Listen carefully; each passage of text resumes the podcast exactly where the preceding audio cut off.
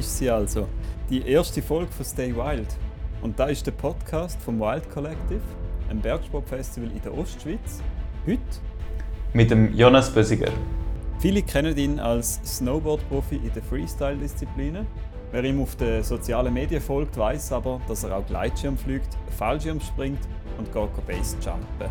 Mit dem Wingsuit schöne Felswände abspringt und in Richtung Tal fliegt.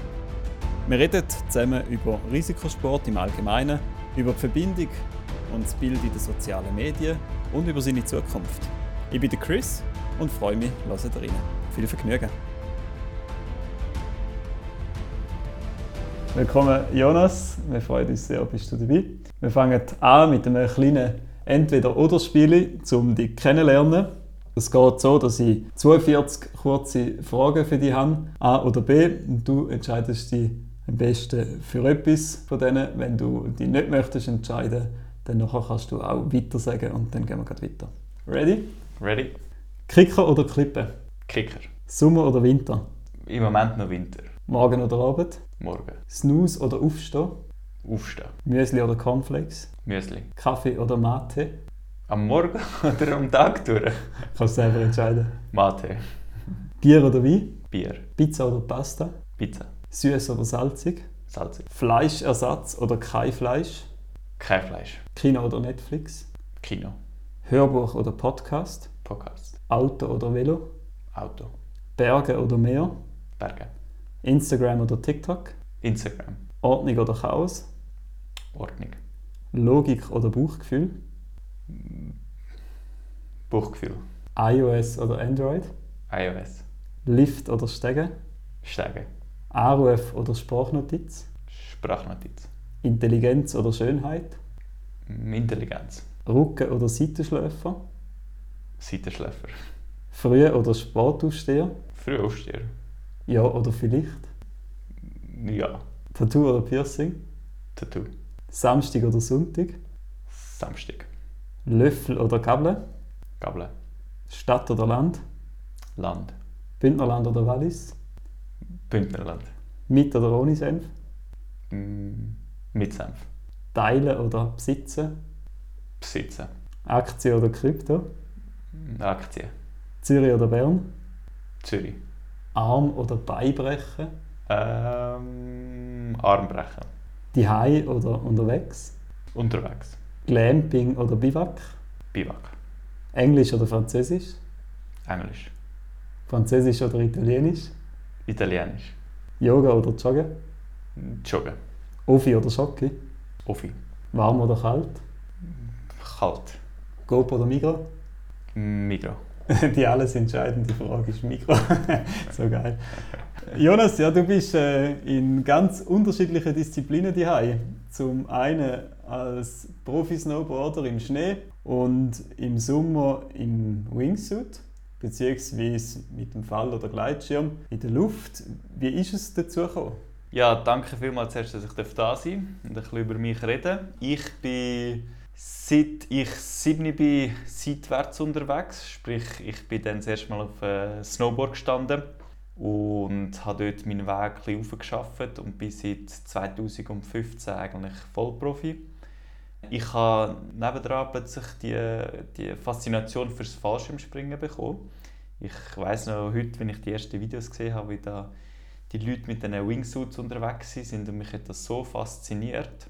Ähm, und meine Eltern haben sich früher kennengelernt, also sie haben sich kennengelernt beim Fallschirmspringen, sind früher also auch aktiv gesprungen. Also irgendwo war das immer schon ein bisschen in mir drin, dass ich das eigentlich machen wollte. Und dann habe ich eben, 2017 ist das gewesen, und ich dann wieder die Videos gesehen habe und denke, wow, das ist so etwas Unglaubliches. Ich, ja, ich muss das unbedingt machen. Es gibt gar keinen anderen Weg. Und darum habe ich dann 2018 angefangen mit Fallschirmspringen und kurz darauf auch noch angefangen Gleitschirm zu fliegen und darum ist da die ganze Passion eigentlich fürs, fürs Fliegen auch entstanden, ja. Ist eine richtige Passion, so wie Snowboarden auch? Definitiv, ja. Es ergänzt sich auch halt mega gut, weil sobald eigentlich die Snowboard-Saison fertig ist, fährt die Flugsaison richtig an und wenn es wieder kälter wird und früher dunkel, dann heisst es wieder eher ja, Snowboard rausnehmen. Also man muss sicher im, im Sommer auch ab und zu ein bisschen Kompromiss finden, weil Manchmal würde ich vielleicht dann gerne noch einen Tag mega fliegen, aber das Training ruft halt dann schon wieder. Und, ja, aber es, es lässt sich eigentlich sehr, sehr gut verbinden grundsätzlich. Gehst du auch Strecke fliegen mit dem Gleitschirm oder machst du Abgleiter in Kombination mit Hike and Fly? Eher ein, ein Hike and Fly mit einem gemütlichen Abgleiter. Ich bin immer, ich gehe ab und zu Thermik fliegen, aber wenn man es nicht viel macht, ist es jedes Mal äh, recht beängstigend und ich fühle mich nicht mega wohl und mir wird es auch eher eigentlich schlecht. äh, eine Zeit lang, als ich viel gegangen bin, hatte ich das Problem nicht mehr, gehabt, aber jetzt gehe ich einfach zu wenig regelmäßig. Von dem her genieße ich es auch, einfach den Gleitschirm dabei haben. Gerade im Winter, wenn ich irgendwo auf dem Berg am Trainieren bin, dann habe ich ihn meistens dabei und kann am Ende des Tages mit dem Snowboard an den Füßen noch schnell, noch schnell äh, ins Tal fliegen. Geht es bringen? Also da frage ich mich jetzt gerade ernsthaft, mit dem Ski, mit dem Ski ist man bekannt, aber mit dem Snowboard ist easy? Nein, es geht erstaunlich gut. Es braucht am Anfang ein bisschen Übung, weil die Hüfte halt in der, in der verkehrten Lage ist. Also man muss wirklich gut können die Hüfte öffnen und aber die Beine immer noch gerade behalten, oder seitwärts behalten, besser gesagt. Also es braucht eine gewisse Beweglichkeit. Aber mit ein bisschen Übung und wenn man äh, einigermaßen guter Snowboarder ist, geht das eigentlich sehr gut. Okay. Ja, muss man mal ausprobieren für die, die snowboarden. Ja, definitiv. Wenn man vom Basen redet, dann ist für die meisten Menschen klar, dass es Risikosport ist. Ist Snowboarden für dich und in deinen Augen auch ein Risikosport? Ja, es sind sicher andere Risiken, aber für mich ist es auch sehr ähnlich, wie man an gewisse Tricks oder gewisse Sprünge angeht. Also eben, es ist nicht es von heute aufs, auf morgen. Man muss, ein langer Prozess ist, ist dahinter, wie bei einem schwierigen Trick, wie auch bei einem, bei einem anspruchsvollen Sprung, den ich mache. Also da ist immer eine gewisse Vorbereitung und ein gewisses Training dahinter. Und äh, ja, man muss sich das wirklich auch visuell vorstellen Wie wird sich das anfühlen? Was habe ich in dem Moment zu machen? Und dann klar, die Konsequenzen können beim Basejumpen ein bisschen schwerwiegender sein als beim Snowboarden. Ja, es ist halt, beim Snowboarden hat man sich eher etwas kaputt gemacht oder eine leichte Verletzung geholt, was man gegenüber beim Basejumpen dann nicht viel hat, sondern meistens haben die Leute ja, jahrelang passiert überhaupt nichts und wenn halt dann etwas passiert, dann ist es dann meistens gerade äh, etwas schwerwiegendes. Was bedeutet Risiko für dich allgemein? Was bedeutet dir Risiko? Ja, ich würde mich jetzt selber nicht als so mega risikofreudiger Mensch beschreiben, aber ich bin sicher auch kein Mensch, der ja, kein Restrisiko eingeht, sagen wir es so. Also ich glaube, das Risiko macht vieles auch interessant. Jetzt gerade beim, beim Basejumpen, man weiß halt, dass es sehr gefährlich ist und sehr risikoreich. Aber ich glaube, wenn gar kein Risiko da wäre, würde es wie auch nicht das Gleiche geben, weil durch das Risiko wird man halt extrem fokussiert, man lebt komplett im Moment, man kommt wirklich in so einen extremen Flow-Zustand. Und der wird halt auch ausgelöst durch das Risiko. Und eine gewisse ja, Portion Risiko muss da immer da sein, dass man überhaupt in so einen Zustand reinkommt. Und dass es ja, nachher auch so etwas Besonderes und Spektakuläres macht. Weil wenn es halt null Risiko dahinter hätte und auch ja, man braucht null Fähigkeiten und nichts, dann würden es wie alle machen und dann wäre es auch nichts Spezielles. Was bedeutet dir die Visualisierung im Zusammenhang mit dem Risiko? also es schmälert das Risiko auch ein bisschen, oder? Definitiv, ja, weil ja, man geht ja auch alle Szenarien durch, wo es nicht gut geht. Und was ist jetzt, wenn ich bei dem Snowboard-Trick in der Luft äh, plötzlich meine Orientierung verliere? Was ist dort mein Plan? Oder was beim, beim Sprung, was ist, wenn mein Schirm in die falsche Richtung aufgeht? Wie reagiere ich? Und all diese Szenarien, die denkt man sich vorher durch. Und ja, es hat manchmal auch nicht, es ist so etwas komisch, weil man denkt halt bei allem immer das Worst Case, aber das ist gut, weil man spielt das mal durch und überlegt sich auch, wie, wie reagiert man denn darauf und was macht man wirklich in dieser Situation. Dass, wenn es dann sollte eintreffen dass man eigentlich ohne Überlegen das Richtige macht. Jetzt hast du dich diesen Sommer verletzt. Ganz Wie? dumm, ja.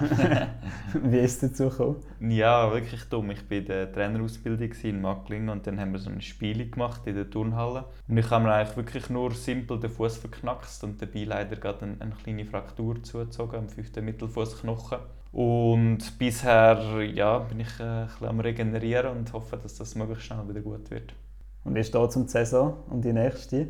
Eigentlich wäre es mega gut gestanden. Ich war super motiviert. Ich habe auf dem Airbag, wir haben jetzt im Sommer neue so Airbag-Anlagen, wo man eigentlich auf einer Schanze mit einem Teppich in ein Luftkissen hineingumpelt und so ideal können diese Tricks trainieren äh, Auf dem folgenden Airbag konnte ich mega viele neue Tricks lernen und bin wirklich unglaublich motiviert gewesen, das auch gerade auf dem Schnee umzusetzen und dann in der ersten Wettkampf zu zeigen. Ja, das ist jetzt halt leider ein nach hinten verschoben worden. Nichtsdestotrotz ja, wollte ich jetzt möglichst schnell wieder gesund werden und freue mich dann extrem auf die neue Saison. Hat nichts mit Basejumpen oder so zu tun? He? Nein, nein, wirklich ein ja, 0815 Unfall, einfach kurz den Fuß verknackst. Man muss als Hintergrund ja sagen, du bist ja selbstständig als Sportler und du bist selber für deinen Lebensunterhalt verantwortlich. Wie wirkt sich so eine Verletzung auf ein Sponsoring aus? Ich habe das Glück, dass alle meine Sponsoren mega einsichtig sind und für sie ja, jetzt das nicht mega einschneidend ist. Also eben, es, es kann passieren, dass man sich wie mal den Fuß verknackst, dumm gesagt. Also ist wirklich so passiert. Klar, wenn es jetzt halt längere Zeit wäre, ich habe es jetzt zum Glück noch nie gehabt, dass ich länger verletzt war, dann müsste man das sicher gut mit ihnen anschauen. Aber ich habe es eigentlich mit allen meine Sponsoren so gut, dass sie wirklich, dass wir zusammen eine aktive Partnerschaft haben und dass man halt so Sachen offen kommuniziert. Ich glaube, das ist sehr wichtig, dass man wirklich sagt, ja, wie es ist und was passiert ist und dann so möglichst gut gemeinsam eine Lösung findet. Noch, noch ein bisschen vertieft in Bezug auf die Sponsorensuche. Du musst selber schauen, dass du deine Brötchen heimbringst. Inwiefern gibt es vom Verband in deinem Fall Swiss Ski als Dachverband, inwiefern gibt es da Unterstützung als Sportler? Also von Swiss Ski selber können wir nicht aktiv einen Lohn auszahlt über oder so. Ähm, es wird eigentlich viel einfach im Training übernommen, Unterkünfte, Reisen etc., Trainingskosten. Das wird viel von Swiss Ski übernommen. Jetzt äh, wird halt nachher von zum Beispiel der Schweizer Sporthilfe, einen wichtigen Beitrag leistet, die selber oder von Swiss Olympic werden auch nachher so äh, gewisse Forums angeboten, wo man kann lernen wie man soll Sponsoren angehen Also da werden gewisse Kurse angeboten und auch von Swiss aus, also dass man da eigentlich schon früh lernt, wie man mit dem Ganzen soll umgehen soll. Jetzt bei mir im Moment ist es so, dass ich äh, einen Manager habe, der eigentlich für mich all diese Sachen macht und äh, dass wir eigentlich gemeinsam so anschauen, ja, welche Sponsoren wollen wir angehen, welche Partnerschaften können wir irgendwie ausbauen. Genau, das hat sich eigentlich so ein bisschen etabliert bei mir. Also so ein bisschen Hilfe zur Selbsthilfe eigentlich vom Verband aus? Ja, ich denke schon, weil schlussendlich eben, es ist ja wichtig für die Athleten, dass sie unterstützt werden und die finanziellen Mittel da sind, dass man überhaupt so eine Karriere machen kann und überhaupt starten auch am Anfang. Findest du, dass äh, ein Verband für die Zukunft sich muss anders aufstellen muss? Also man hört ja immer wieder ein bisschen, dass Sportler immer schwieriger haben in diesem Umfeld, weil es halt für Sponsoren immer mehr Varianten gibt, wo sie ihr Geld verteilen können. Und sie haben ja nicht zwingend mehr Geld, bei denen drückt man auf die Marge. Und die Sportler brauchen aber mehr Geld, um sich mehr Equipment leisten können, um sich mehr Trainings, teurere Trainings, also mit rückgehendem Schnee musst ja immer weiterreisen oder andere Destinationen aussuchen, um die Trainings zu absolvieren. Glaubst du, für die Zukunft wäre es wünschenswert, wenn der Verband andersweitig unterstützt? Bei dir betrifft es jetzt wahrscheinlich ein bisschen weniger, oder? Du meinst so jünger? Für den Nachwuchs, ja. ja. Ja, du, es ist, es ist schwierig für mich zu sagen, aber es ist klar, dass wenn man halt gerade in eine Sportschule kommt und dann ja, die Kosten einfach mal wirklich durch die Decke raufgehen, also da muss sicher ein gutes Umfeld und eine gute Familie dahinter stehen und das wirklich auch wählen, weil ja, ist, wie von dir angetönt, Schneesport ist teuer, es gibt immer weniger Schnee, man muss weiterreisen. Es ist auch immer mehr Aufwand jedes Jahr, also werden auch die Kosten höher. Was da aktiv der Verband machen kann, ja, ist jetzt ein bisschen außerhalb meiner Reichweite, was ich sagen kann. Ähm, ich kann nur sagen, dass man eben in der Schweiz ab einem Punkt dann wirklich sehr, sehr gut aufgestellt ist. Also man hat viel Unterstützung, man kommt, äh, die Schweizer Sporthilfe ist ein essentieller Beitrag, dann die Armee, die einen essentiellen Beitrag leistet, gewisse Kantone, die noch Unterstützung geben. Da ist man eigentlich sehr gut aufgestellt in der Schweiz im Vergleich zu anderen Ländern. Aber klar, unten raus, da, mit der Förderung, da sicher, habe ich jetzt auch nicht mehr so ganz den Überblick, weil es bei mir auch schon ein bisschen zu lange her ist. Bei deinem Sponsoring ist Eltoni dein größter, oder? Dein Hauptsponsor. Wie steht so ein Sponsor, der dich primär unterstützt für Snowboarden? Gehe mal davon aus. Wie steht der zum Wingsuiten? Ja, das ist richtig. Das ist mein Hauptsponsor und es ist eigentlich mega cool. Wir haben ziemlich am Anfang von, unserem, von unserer Partnerschaft das Projekt eingebracht mit dem Wingsuit und sie sind eigentlich von Anfang an hell begeistert dafür und haben nachher dort auch ein cooles Videoprojekt können machen über Luzern. Wenn ich mit ihnen rede, sagen sie eben, eigentlich brauchen wir niemanden fürs Fliegen oder wir wollen auch nicht in, die, in den Bereich eintreten vom Markt. Ähm, bei dir ist es wirklich einfach cool, dass du halt diese Synergien kannst nutzen Also wir haben dich ja primär für Snowboarden und wir wollen ja, dich für das sponsern, aber eben zusätzlich kannst du uns im Sommer halt auch noch etwas bieten mit dem ganzen Wingsuit und dem Flug allgemein. Und das findet sie halt extrem cool und für mich ist es cool, wenn ich meine Synergien so nutzen kann und dann als zusätzliches Sponsoring für eigentlich meine, meine Hobby so gesagt kann bekommen. Und für sie ist es halt cool, dass sie wie im Sommer auch, auch ja, andere Bilder und anderen Content bekommen. Ganz Jahrespackage. Ja? Genau. Ja. Wenn wir auf die sozialen Medien gehen, dann hast du äh, eine große Followerschaft auf all diesen Plattformen. 20.000 Follower auf Insta, 3.000 auf Facebook, zwei, über 2.000 auf TikTok. Was bedeutet dir so eine Community? Es ist einfach extrem wertvoll und ich schätze das auch sehr, dass, wir, dass sich so viele Leute für mich interessieren. Ja, und auf der anderen Seite ist es halt eben, es ist in der heutigen Zeit halt extrem wichtig, dass man sich als, als Sportler in Randsportarten wie jetzt, wie jetzt Snowboarden aktiv kann vermarkten und auch den Sponsoren etwas kann bieten auf diesen sozialen Medienkanälen. Es ist extrem wichtig, dass man dort auch die, die eine gewisse Anzahl hat, sagen wir es mal so, weil du kannst halt einfach dem Sponsor auch sagen, ja, so viele Leute werden das, werden das sehen und ich kann so vielen Leuten präsentieren und das ist einfach heute, heutzutage ein essentieller ja, Teil von jedem Vertrag. Zahlen sind Fakt, oder? Ja, genau. Ja. Auch, ja. Für dich ist Insta nur ein Business oder zur Unterhaltung? Ja, schon zur Unterhaltung, auch gewiss wie zur Inspiration, weil man halt wirklich auch cooles Zeug sieht, was andere Leute machen. Gewiss weit halt, ja, es ist so, es ist auch einfach eine Marketingplattform für mich, wo ich mich selber vermarkte. Gewiss weit auch einfach, hey, man hat irgendetwas Cooles gemacht, man ist einen coolen Flug gemacht, man hat jetzt wirklich einen neuen Trick gelandet, der halt, wo einem extrem Freude macht und dann wollte ich das ja wie auch mit anderen Leuten teilen, dass wie auch andere Leute können Freude daran haben. Das ist eigentlich so die Grundidee von Social Media, dass man Sachen, die einem selber viel geben und die einem viel bedeutet, kann mit anderen Menschen teilen, dass es nachher noch, noch schöner ist, so gesagt. Wie viel von deinem Content postest du wirklich auf Insta? Vielleicht eher auf Swingsuiten bezogen oder auf die Flügerei? Ja, sehr, sehr wenig. Weil eben mein Hauptfokus ist halt immer noch auf dem Snowboarden, ganz klar. Und ich würde jetzt sagen, dass ich, ja, was sind das, vielleicht 2-3 Prozent von dem, was ich überhaupt mache, dort drauf landet. Ja, es ist auch da wichtig, eben, ich, ich kann nicht fliegen nur für, für Instagram, nur für Likes, weil ich kann fliegen, weil mir das extrem viel gibt, weil mir das ja, eine neue Perspektive aufs Leben gibt manchmal und weil mir es einfach so unglaublich viel Spaß macht.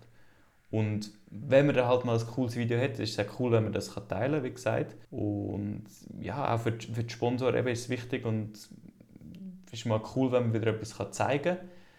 Aber es ist sicher nicht der primäre Fokus, wo, wo, wo mich ja, dort anbringt oder wo mich so der Driver eigentlich, ist, es nicht. Wenn du an den Sprung denkst, du hast da ja einen Traum erfüllt, oder? Erzähl mal etwas über den Sprung.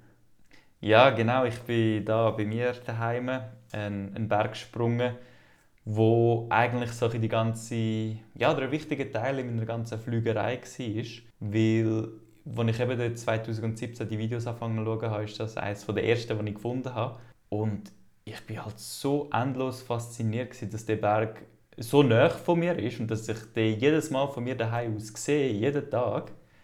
Und dass ich gar nicht kann glauben dass das überhaupt möglich ist, weil ja, also wir leben in den Alpen und überall wird Wingsuit geflogen, aber das kommen wir ja nicht mit über, oder? Also es müsste ein riesen Zufall, sein, dass man gerade jemanden sieht.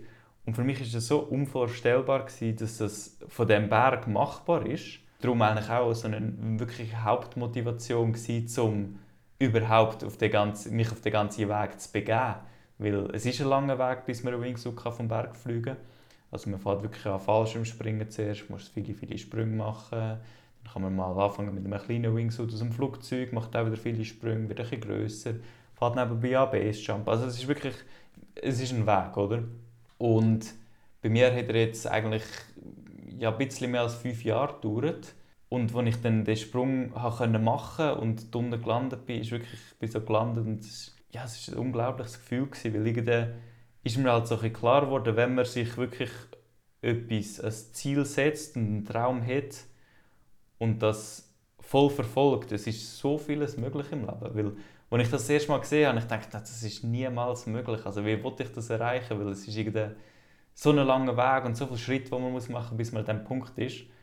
Aber wenn du dich einfach entschließt, ja, schau, jetzt fange ich an, ich setze jetzt den ersten Schritt und gehe nachher Schritt für Schritt und plötzlich bist du dort. Also es ist mir, ja, also fünf Jahre ist ja nicht eine extrem lange Zeitspanne für so etwas und es war extrem, extrem schön gewesen. Ich habe dort wirklich gelandet und habe Freude Tränen gehabt und sehr, sehr, sehr äh, intensives Gefühl gewesen. Ja, das kann ich gut nachvollziehen. Mit, also mit dem Gleitschirmfliegen ist mir, ist mir sehr ähnlich gegangen, auch mit der mit dieser Weltansicht oder mit dem Blickwinkelwechsel. Das Anfangen Gleitschirmfliegen ist bei mir eigentlich eher aus dem Alpinismus, vom Bergfliegen, so schnell wie möglich, um den nächsten Berg einfacher können zu erklimmen und um sich die Höhenmeter im Abstieg und die Strecke im Abstieg äh, können sparen, Muskeln schonen.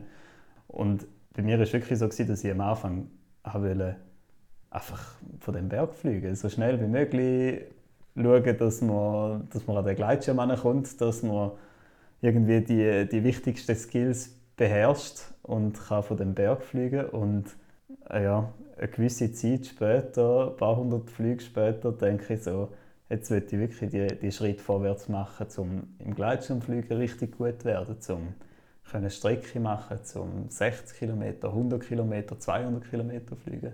Ist bei dir etwas Ähnliches, wenn du sagst, der Blickwinkelwechsel hat sich bei dir eingestellt? Ja, definitiv. Also ich glaube, auch beim Gleitschirmfliegen ist halt wie, stelle mir manchmal so vor, du bist nachher oben und siehst mal die Welt von oben und irgendwie all deine Probleme und deine kleinen Sachen lässt irgendwie wie unten im Tal und du fliegst halt wirklich mal von oben und siehst alles aus der Vogelperspektive und nur schon das gibt einem irgendwie extrem viel. Und jetzt gerade beim, beim Springen, beim Basejumpen selber, eben, es ist halt wie du gesagt hast, es ist ein, ein gewisses Risiko ist da, auch wenn man sich richtig vorbereitet. Ja, ich habe das Gefühl, manchmal ist es extrem gut, wenn man sich selber mal mit seinem eigenen Tod auch befasst. Also es ist, es klingt jetzt vielleicht ein bisschen morbid, aber jeder von uns wird sterben und vielen ist das wie gar nicht bewusst. Beim Springen wird einem halt das automatisch ein bisschen bewusst, weil eben kein Mensch steht einfach an einer, eine 200 Meter Felswand an und hat nicht Angst, jetzt dort runterzukumpen. Aber man ist halt wirklich, man tut sich auf sein Training verlassen, man tut alles durchspielen und hat ja nachher auch die Skills, um das eben zu machen.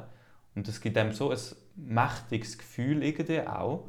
Aber auf der anderen Seite muss man eben daran denken, dass man weiß, es könnte auch schnell vorbei sein und irgendwie die Zeit, die man hat, sollte man geniessen und intensiv leben und auch ja, da sein für andere Leute und nicht nur einfach durch den Tag gehen und denken, ja, ich lebe ja eh noch, weiß nicht wie viele Tage mehr, sondern wie einfach jeden Tag das Beste daraus machen. Und ich habe das Gefühl, auch wenn ich es jetzt vielleicht nicht so gut ausdrücken kann, aber das sind alles so kleine Sachen, die man auch unterbewusst gut wahrnimmt ja. und wo einem nachher einfach so ein, ein befreiendes Gefühl aufs Leben geben. Also ich merke es extrem, wenn ich länger nicht springen und dann gehe ich wieder und dann ist wirklich wieder alles so wie abgewaschen mal. Ja. Es ist wirklich alles einfach so sauber, alle meine Probleme sind irgendwie weg, es ist einfach alles gut im Moment und irgendwie äh, mein Leben kommt mir dann auch mega einfach vor. Wenn ich vorher vielleicht denke, ah shit, ich sollte das noch machen und das habe ich nicht gut gemacht und was denkt jetzt der über mich, bla bla bla. Sondern das ist wie einfach mal alles weg und es ist nur einfach ja, wieder so ein, ein frische Leinwand, wo man drauf, drauf anfangen kann. Richtig den Kopf lüften, mhm. oder? Definitiv. So beim Fliegen. Was ich gut finde, ist der Punkt mit dem, mit dem Tod, oder? Ich glaube, das ist ein mega schwieriges Thema.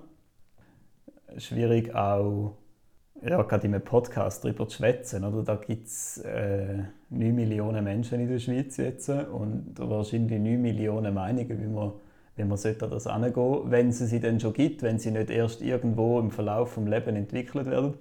Aber ich sehe es sehr ähnlich in dem, dass ich oft gesehen habe, dass Menschen auf ihre Pension arbeiten und sich sehr freuen, wenn sie 65 werden oder wenn sie in die Frühpension gehen können. Vielleicht ein bisschen früher oder vielleicht, wenn sie ein bisschen länger arbeiten und so. Aber irgendwo im Spektrum zwischen 60 und 70 werden sie irgendwann den Lebensabschnitt vom Ruhestand werden sie eintreten und haben sich auf so vieles gefreut und merken erst dann so richtig, was alles vielleicht nicht mehr geht, weil sie körperliche Einschränkungen haben, weil, weil sich Krankheiten entwickeln und was sie dann gern alles gemacht haben. Oder? Ich finde, die wichtigste Frage ist doch, also, wo, ich mir gestellt habe, das ist eigentlich durch den Bergsport gekommen, wenn ich im Totenbett würde liegen an was würde ich mich zurückerinnern? Du nix, hast, hast einen ähnlichen Gedanken gehabt? Ja, an was willst du dich zurückerinnern? Und eben, wie du gesagt hast, ich glaube, du willst auch nicht das Gefühl haben, wenn du jetzt 65 und pensioniert bist und du einfach zurückdenkst und überlegst, ah shit, ich hätte das eigentlich so gern gemacht, als ich 25 war und die Möglichkeit dazu hatte und noch fix war und ja, was auch immer. Und einfach die, wie sagt man, der Gedanke, dass du das eben nicht gemacht hast. Ja, die Reue, oder? Die Reue, genau, ja. das habe ich gesucht. Das ist, glaube ich, so etwas, wo, ja, wo mir wirklich ein bisschen Angst macht, ja. wenn ich daran denke. Auch. Darum wollte ich wieder, dass das sicher nie eintrifft. Ich kann wirklich gut nachvollziehen und ich glaube, die Reflexion oder das daran denken hilft schon ein bisschen. Es ist gewissermaßen beängstigend, aber ich habe eine Situation erlebt vor wenigen Jahren, wo jemand gestorben ist, der einen Stein auf den Kopf bekommen hat in einem Zustieg. Und das relativiert mega, mega, mega krass, oder? Es geht so schnell, bis der Zeitpunkt eintrifft oder es ist völlig unerwartet schon mal eingetroffen und dann ist es mega schnell gegangen. Und an dem Punkt sein, um sich so etwas vor Augen zu führen, das ist so Brainfuck, oder? Mhm. Ein bisschen. Also Absolut. dann fängst du an, dich die mit dir selber beschäftigen, mit was ist, wenn die Situation eintrifft und, mhm. und wie gehe ich damit um, oder? Mhm. Oder was, was, was möchte ich gerne gemacht haben mhm. in dieser Situation? Ja, und ich glaube, das ist eben, das ist sehr, sehr gesund auch, wenn man sich das ab und zu halt mal zu Augen führt, weil schlussendlich jedes Mal, wenn man in ein Auto einsteigt, kann man sterben, jedes Mal, wenn man die Straße überquert, aber es ist einem in der heutigen sicheren Welt halt wie nicht ganz so bewusst und ja. eben wie du sagst, ich glaube, gerade bei so, bei so Risikosportarten wird einem halt das wie ein bisschen bewusster und darum ja, hat man auch die, die, die Perspektive, den Perspektivenwechsel, den ich vorher angesprochen habe um so ein bisschen Brücke zu zu dem, was wir vorher schon ein bisschen besprochen haben mit den sozialen Medien, glaubst du, gibt es mehr Nachahmer durch die heutige sozialisierte Welt, habe ich sagen, aber eigentlich meine ich gar nicht. Ich meine, durch, durch das ganze soziale Netzwerk und alles, was im Netz zu finden ist, glaube ich, es gibt mehr Menschen, die mehr Risiko eingehen, ohne dass sie sich bewusst sind, was sie wirklich machen. Ich denke schon, dass es unterbewusst eine gewisse Auswirkung hat wichtig ist, dass man einfach, wenn man etwas Cooles hat zum, zum Posten oder Share, dass man das macht. Absolut cool, legitim. Aber dass man es nicht nur macht, weil man eben gewisse Likes will oder so. Die Motivation muss immer sein, dass die Aktivität selber eigentlich schon, dass sie einem so viel gibt und so wichtig ist, dass man es macht ohne Likes oder mit Likes. Das sind wir wieder bei Passion, oder? Ja. Fühlst du eine gewisse Verantwortung in deinen Beiträgen? Oder überlegst du dir mega stark, was sie posten? Ja, gewiss weit sicher. Also eben gerade alles wird man auch nicht sehen dort drauf. Und ja, schlussendlich versucht man ja schon, gerade jetzt als Sportler halt ein gewisses Image überzubringen und eine gewisse Marke eigentlich ja, schlussendlich auch überzubringen und zu verkaufen. Und gewisse Sachen passen halt auch wie nicht gleich rein dass jetzt vielleicht gewisse Beiträge einen schlechten Einfluss haben auf, auf gewisse Leute, das muss man halt immer riskieren. Also egal was du machst, du kannst noch der beste Mensch sein und das Beste machen, es wird dich immer irgendjemand scheiße finden oder ja. irgendjemand wird finden, dass es nicht gut ist. Von dem her ist es noch schwierig. Aber ich glaube, man muss da ja, nicht gerade jeden Scheiß posten, sagen wir es einfach. ja, das stimmt, ja. Und sie ist halt einfach als genug schnell sein, wieder löschen, ja, oder? genau. wenn du Scheiß postet hast. Wo ist der Jonas Bösiger in fünf Jahren? Du machst die 21. Saison, startest du, sobald deine Verletzung wieder verheilt ist. Mhm. Wo ist er in fünf Jahren, der Jonas? Ja, sicher noch irgendwo auf dem Snowboard. Nicht mehr aktiv als Athlet selber, aber äh, als Trainer sicher irgendwo anzutreffen. Also ich würde gerne noch etwas im, im Trainerbereich machen, weil ich finde es extrem faszinierend. In deiner eigenen Karriere geht es eigentlich immer nur um dich selber. Ich muss besser werden, ich muss den Trick schauen, mich an, bla bla bla. Und als Trainer kannst du mal jemandem anders etwas geben. Du kannst jemandem anders helfen, etwas Neues zu erlernen und du siehst nachher auch die Freude im, im, im anderen rein. Und das finde ich etwas mega Schönes. Und ich finde es auch wie schade, dass so das ganze Wissen, das ich mir über all die Jahre erarbeitet habe, wenn das wie verloren würde. Und ich würde das wie können weitergeben können. Von dem her würde ich sehr gerne etwas als Trainer machen. Ich bin auch schon dran an meinen Trainerausbildungen. Ich würde sicher weiterhin viel in der Luft anzutreffen sein sehr wahrscheinlich mehr als, als jetzt, weil ich noch ein bisschen mehr Zeit wird haben oder ein bisschen mehr der Fokus sich wird ändern auf, aufs Fliegen. Ich würde sicher gerne noch meine Tandem-Ausbildungen machen, sei das im Fallschirmbereich oder auch im Gleitschirmbereich. Dann weiterhin mein Studium erfolgreich abschließen und dann eventuell etwas in, in diesem Bereich Sportmarketing schaffen. Und ja, weiterhin ein cooles Leben haben und das können machen, was ich will. Das ist eigentlich so ein bisschen und gesund bleiben. Mega schön. Wie lange geht die Trainerausbildung noch? Äh, das sind einfach einzelne Module und ich muss jetzt glaube ich, nur noch eins oder zwei besuchen und dann habe ich schon wieder den höheren Status. Also ich habe schon einen gewissen Status und dann einen höher. Und dann wärst du noch drauf, den Berufstrainer. Aber das bin ich mir noch nicht sicher, ob ich das dann auch noch machen Wenn du den nicht hast, was für einen Trainerstatus kannst du einnehmen? Ähm, ich wollte vor allem etwas in der Sportschule machen und äh, bei Swiss Snowboard selber auch ein bisschen etwas nationalmannschaftmässig so dort, aber sicher nicht mehr so voll mit Reisen. Also ich bin in meinem Leben wie schon genug gereist für Snowboard und halt immer auch an die gleichen Orte hin. Und darum wollte ich das als Trainer wie nicht auch noch machen. Also ich werde mehr so ja, Schweiz, Österreich, die Umgebung halt. Ja, Alpenraum. Genau. Ein weiterer Zukunftsblick. Wie siehst du die Entwicklungen allgemein von deinen Sportarten, die du aktiv betreibst? Alle. ja, beim Snowboarden ist spannend. Da ist natürlich extrem viel gegangen in den letzten Jahren. Jetzt gerade mit den, mit den Airbag-Anlagen, die ich vorher angetönt habe, das hat natürlich die ganze Sportart revolutioniert, weil wir haben jetzt die Möglichkeit, den ganzen Sommer durch zu trainieren. Das Verletzungsrisiko auf den Airbag-Anlagen ist extrem klein. Äh, man immer die gleichen Konditionen, also der Kicker verändert sich nicht. Und man kommt pro Tag so eine Repetition über, wie man vielleicht auf dem Schnee einen Monat bekommt. Also es ist wirklich krass. Und das hat halt alles so auf ein anderes Niveau gepusht, das man sich früher gar nicht hätte vorstellen konnte. Also es sind Rotationen, die heute gemacht werden, wo ja, früher irgendwann mal ein Snowboard King gemacht worden sind, wenn überhaupt. Weil der Progress nicht gelangt hat, zum Üben.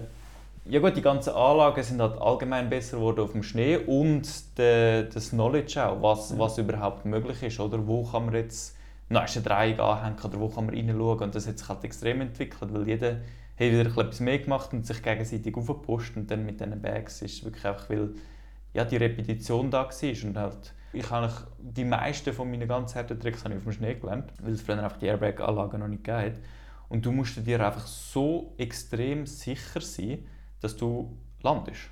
Und das ist so eine Arbeit dahinter, also wirklich so extrem viel Visualisation. Und du brauchst halt den richtigen Tag, du musst dich gut fühlen an dem Tag, der Kicker muss die Landung eventuell noch ein weich sein, bla bla bla. Es sind einfach so viele Faktoren, weil du auf dem Berg wie einfach mal kannst weg, weglegen Du kannst auch auf dem Airbag, wenn du dir den Trick noch nicht ganz kannst vorstellen du kannst wie einfach mal probieren, wenn halt auf dem Rücken oder auf dem Bauch landest, das macht überhaupt nichts. Was hingegen auf dem Schnee kann sein, dass du dir was auch nicht, Schlüssel beibrichst oder halt irgendeine Prellung holst oder so und dann halt wieder ja, mehrere Wochen oder Monate nicht fahrst. Und auf dem, ja, auf Airbag kannst du wie eine ganz andere Herangehensweise, einen Trick eigentlich haben, weil du auch mal von Anfang an solche gesagt kannst, versuchen und dann eigentlich auf dem Weg lernen, als andersrum auf dem Schnee dir halt so hast du bewusst sein, was du wirklich machst.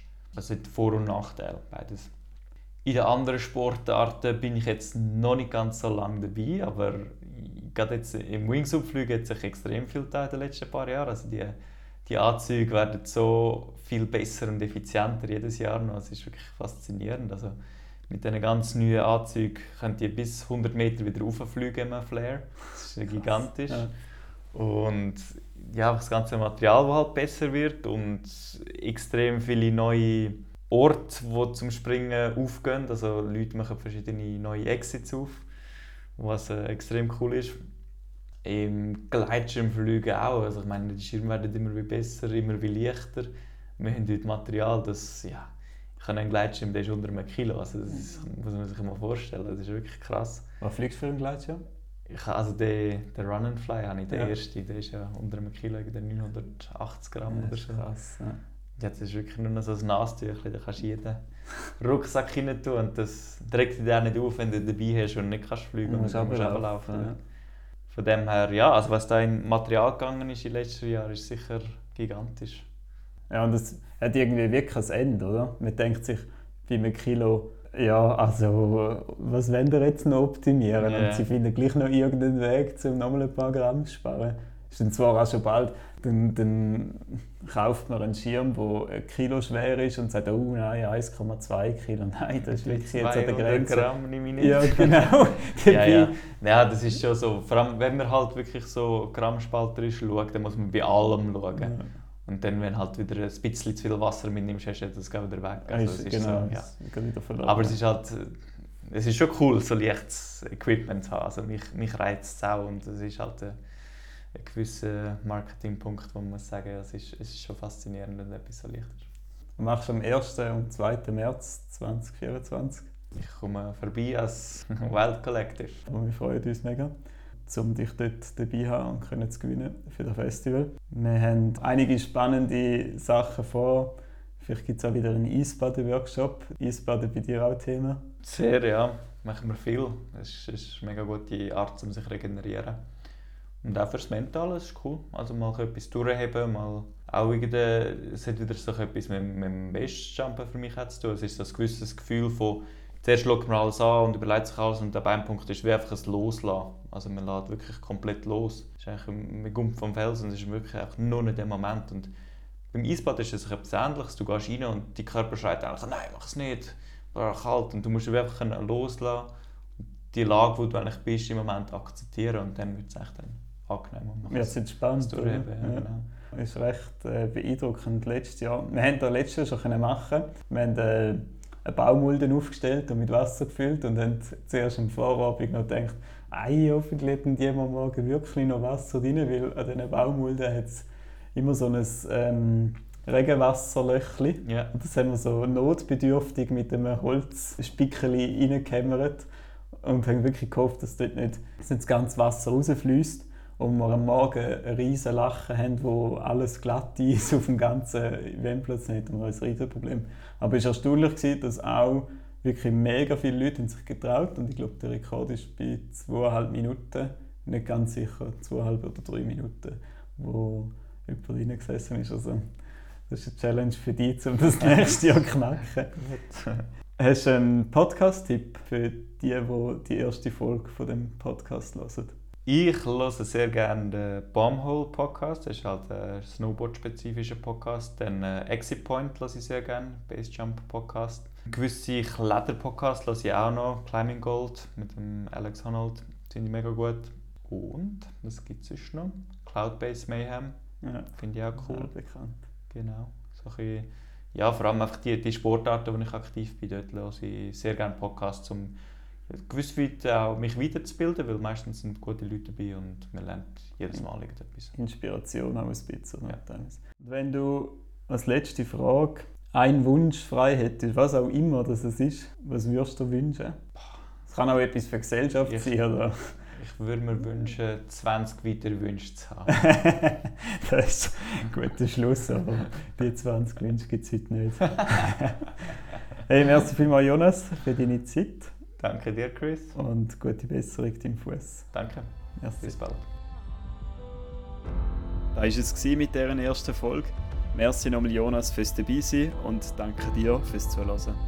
Falls du die Podcast-Empfehlungen von Jonas noch nicht kennst, dann findest du den Link zu diesen Shows in den Show Notes dieser Folge. Alle Informationen zum Bergsportfestival und bald auch wieder Tickets gibt es auf unserer Webseite, auch die ist verlinkt. Und jetzt sind wir natürlich gespannt auf deine Rückmeldung und Inputs. Schreib uns doch per Mail oder auf Insta. Bis gleich am Berg oder in der nächsten Folge. Mach's gut und stay wild.